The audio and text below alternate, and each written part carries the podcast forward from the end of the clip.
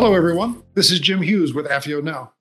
We are a program of recorded interviews with former U.S. intelligence officers. And today I have a very interesting guest. His name is Jim Lawler. Uh, he is a retired senior CIA operations officer with 25 years of service. A lot of very interesting assignments. Perhaps uh, most interestingly, he was the chief of the AQ Khan uh, takedown team. He is a recipient of the Director's Medal. He was voted to the Trailblazers in 2007. Uh, he has written several novels. We're going to talk about one today. And he is a contributor for SpyX. Jim, welcome to AFIO Now. Thank you, Jim. I appreciate it. Jim, you got a new novel out uh, this last fall called The Living Lies. What's it about? It's about the Iranian nuclear program, and it was inspired back during the nuclear negotiations in 2015 when we and some of our Western allies were trying to get the uh, Iranians to cease uh, any progress on their nuclear weapons program. And during the negotiations, which I was observing quite closely, I had a conversation with a friend of mine, Rolf Mowatt-Larssen, who used to run the Countering Weapons of Mass Destruction Department for Counterterrorism Center. And I, I posed to Rolf, I said, you know, what if they cheat? And so suddenly I got this idea that this would make a possibly a very good novel about a set of negotiations which break down, sort of like the ones that really did break down and uh, after the uh, Trump administration came in. And then I, I thought, okay, I want to combine a, a novel about espionage and about the nuclear weapons program, which was a focus in my career for a little more than half of almost two thirds of my career, countering weapons of mass destruction programs. And I'd had a lot of focus on the Iranians and so I thought I'll use that as a um, fodder for a, a, good story. And so that's where that's where I got the idea and where it started. Well, given that uh, background and the fact that you are yourself a real life former intelligence officer, did the plot and the characters in the book come from real life experiences? To an extent, I served after my uh, time, my 25 years at CIA. I served for seven years as an advisor at Department of Energy in the national labs. So I got even more exposure to nuclear weapons technology, nuclear weapons programs. I've actually seen our nuclear weapons up close, as close as a foot away, which is a sobering experience to be that close to the inside workings of a you know multi-kiloton weapon. And and then some of the people in my novel are also based on folks that I really know, uh, especially some of the heroes in the book are based on on real people and we can talk about that if you want some of the bad guys are based on composites of folks that uh, I knew I'm never going to tell anybody who I think the bad guys really are. That's, as I said, that's top secret. But uh, both sides, in my opinion, probably have bad guys and good guys. And so I wanted to write about the human side of the equation of espionage and especially of nuclear espionage. Well, who were some of the good guy models for your uh, characters in the book? Well, there were four of them. Uh, one of them is sadly deceased now. He was an investigative journalist I knew whose passion was, uh, his name is Dr. Renz Lee. And his passion was in preventing proliferation of fissile material, the inner guts of a bomb, from the former Soviet Union to some of the countries that might want to pursue a nuclear weapons program. Sadly, Dr. Lee passed away before the book was published, but in the book, I have an investigative journalist based very closely on him. And he even came up with the gentleman's name. So I used that. The officers in the book, the, there's three CIA officers who are based on real people. Uh, one of them is Paula Davenport, who is the DDO. She's based on my good friend Paula Doyle who had worked with me twice during my career on countering weapons of mass destruction programs. She was part of our team when we took down the AQ Khan nuclear network. When she finally retired a few years ago, she was a, a senior intelligence service rank five. She became the associate deputy director of operations for technology. I think the world of her. And so I modeled my DDO, Paula Davenport, after Paula Doyle. Another friend of mine, Scott Stewart, served as the model for a counterintelligence officer, which was what he really was at CIA in the counterproliferation division. And his character is named Brian Bannock.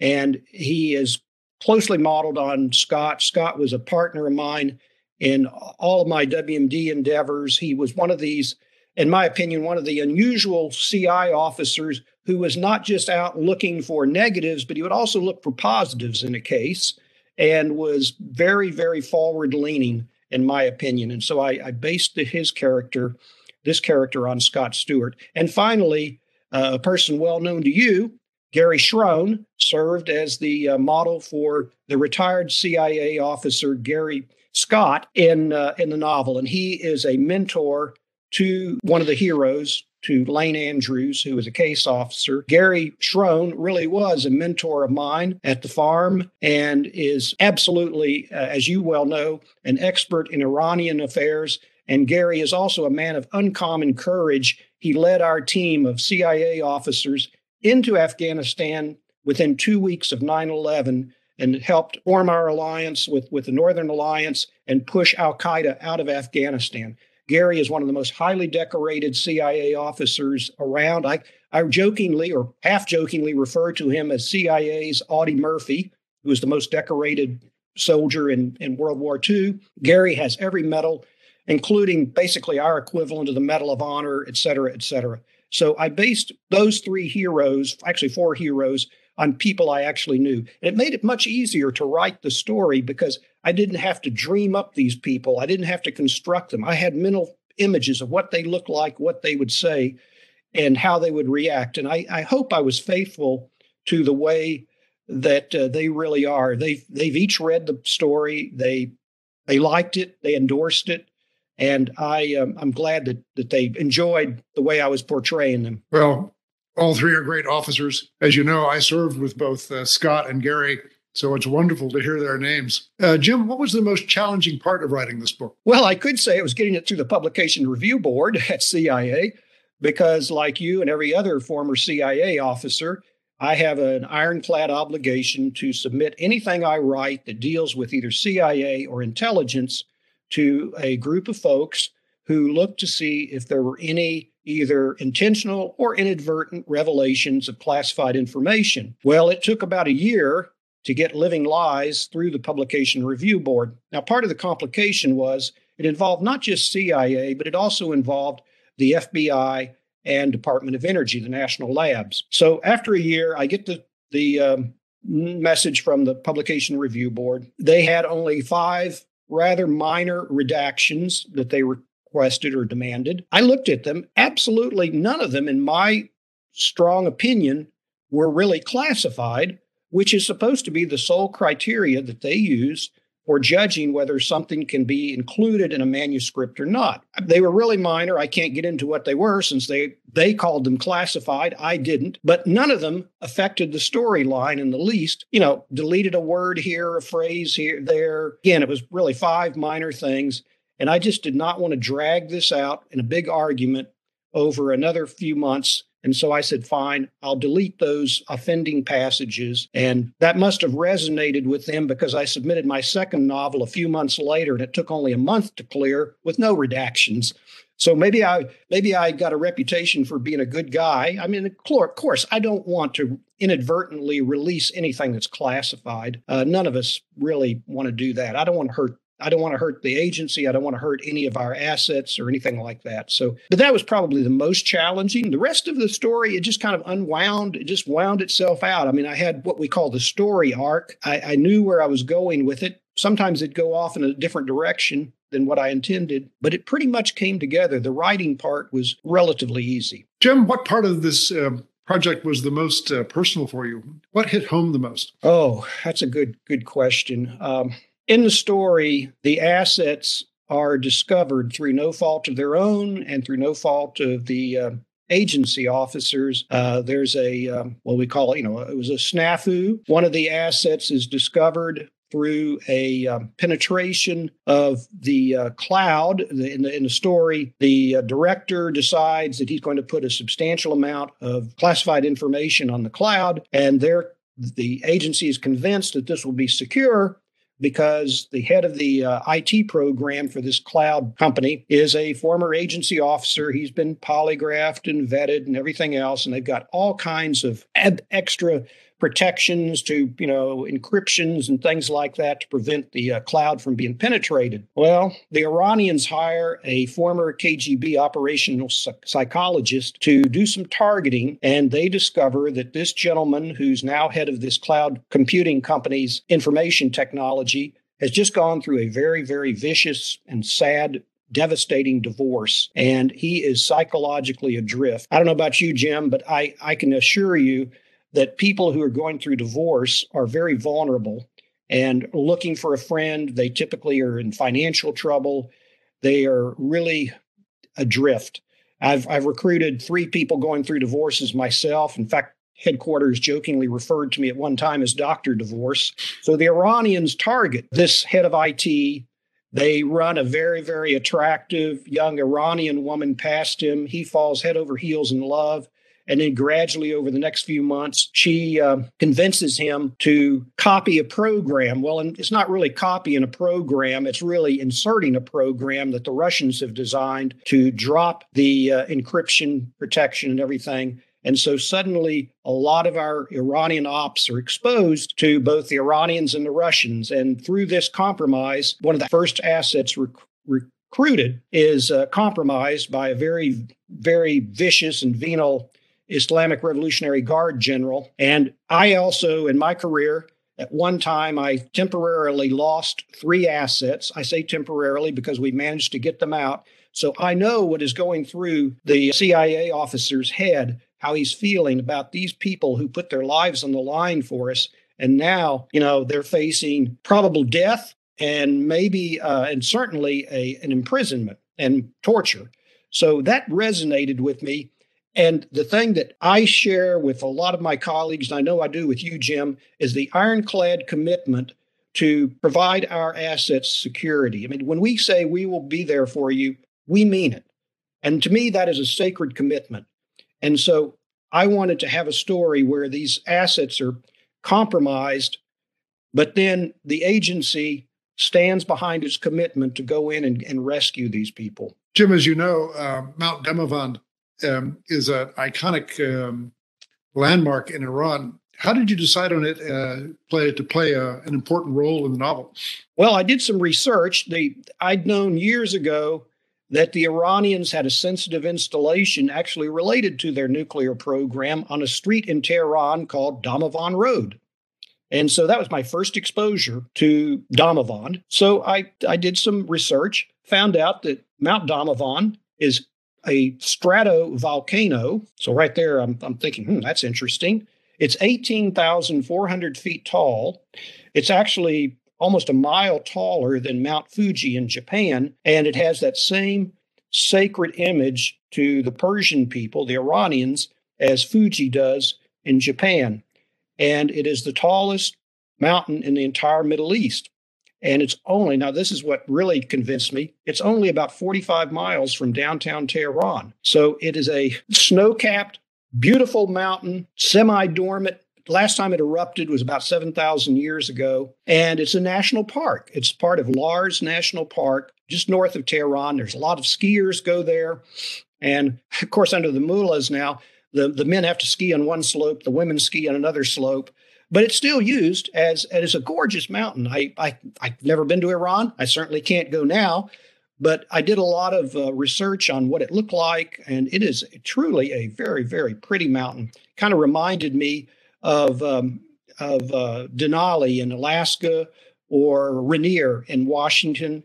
But you know these things. Rainier is a dormant volcano as well, very close to Seattle and they can see it. Well, you can see Mount Damavand from downtown Tehran. So I thought, gosh, you know, maybe if the Iranians were to conceal their a nuclear weapons program, maybe they would put it in a national park. Could be, you know, instead of why why have it on a military installation? If you have it on a military installation, US and British and everybody else's intelligence organization is looking at this.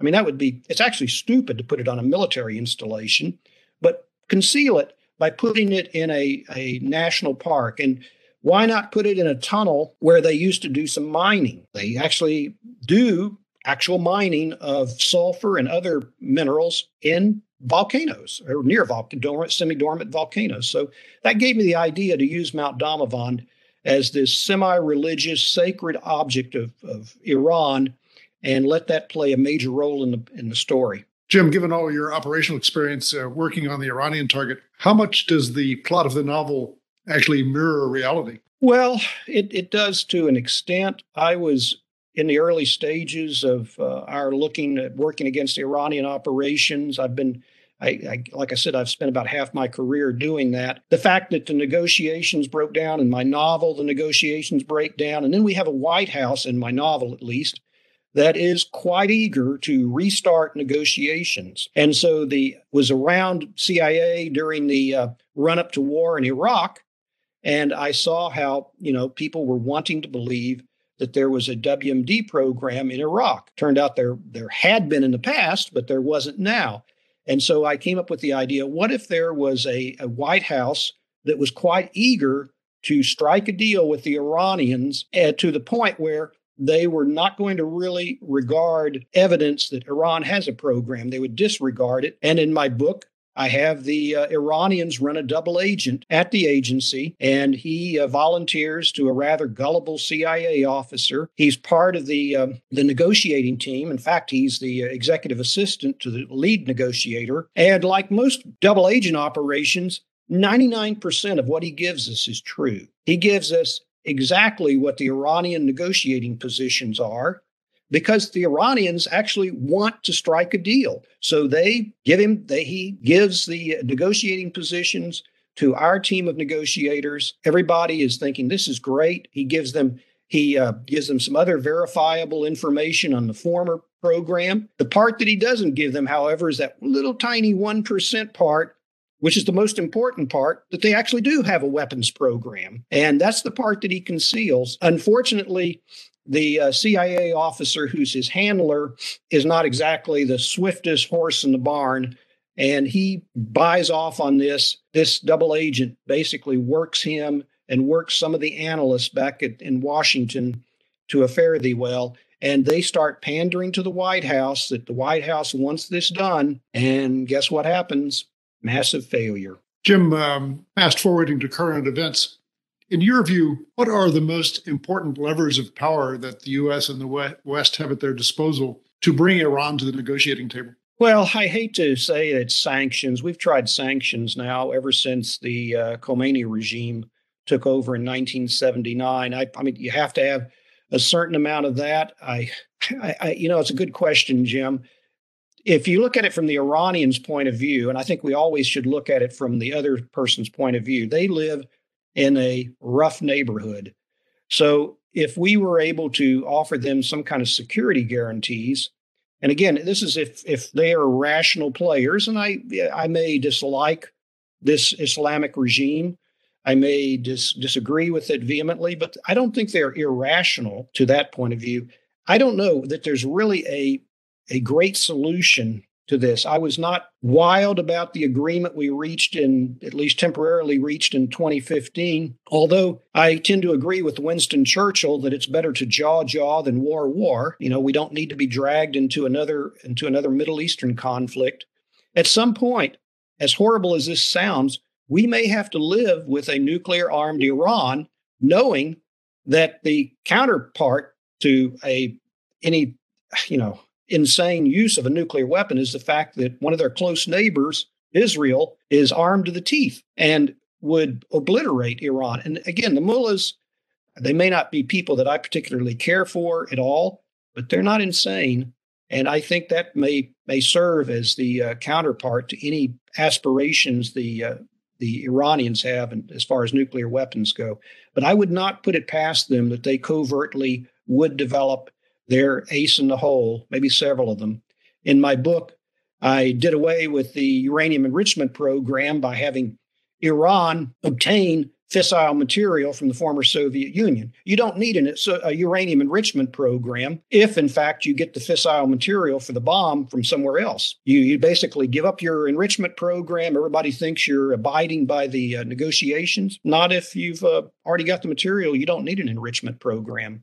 Jim, since you mentioned uh, Israel, do you think that we, the U.S., rely too much on the Israelis to help resolve the uh, Iranian nuclear situation? Yes, I do. Of course, the Israelis are, I jokingly say, the Israelis are focused on the Iranian program like ducks are on June bugs. I mean, they've, this is an existential threat to them. It's something that we sometimes forget. But I think we do tend to let the Israelis carry our water on this to, to a large extent. I think that's more and more the case. I mean, you saw the assassination of uh, Fakhrizadeh, uh, Mohsen Fakhrizadeh, was in fact the person, you know, the eminence grise, uh, the, the brains behind the nuclear weapons program, if there is one. Well, they took care of him. That was actually an audacious and effective covert action, not so covert, basically kinetic action. They took care of him just like they did Sol- Qasem Soleimani, who was the uh, head of the Quds Force, which is the Islamic Revolutionary Guard Corps' most um, paramilitary wing. Uh, Qasem Soleimani was very uh, charismatic. Uh, he was probably one of the second most powerful men in the country, and they assassinated him. And somebody like that, I think we are to an extent deferring to the Israelis a lot on this, and maybe maybe we have to. I don't know. Jim, with this uh, writing success, um, is there a sequel or another novel in the works? Yes, there is. In fact, I've completed it. Uh, its name it's called In the Twinkling of an Eye. It's a uh, novel which has a few of the same characters. It has Brian Bannock again. It briefly mentions Paula Davenport, but it introduces some other characters into the uh, story, which is about a conspiracy between the Russians and the North Koreans to develop a very, very devastating genetic biological weapon, which they use for assassination and for possible genocide in the future. Now, I wrote this before the pandemic started, and it is kind of timely about how they could design a genetic weapon that is tailored to either a particular person, if they have your DNA, or an entire race of people, because they could then basically obliterate what they might consider to be regime opponents or uh, troublemakers. And that one should appear in ebook version. It'll appear at the end of April, and then in the hard copy, uh, in end of July. So that's in the twinkling of an eye. Well, this book is called Living Lies. It sounds like it's a great um, spy story. I want to thank Jim Lawler for a really fascinating interview. Thank you, Jim. I appreciate it, and I, I very much appreciate this discussion.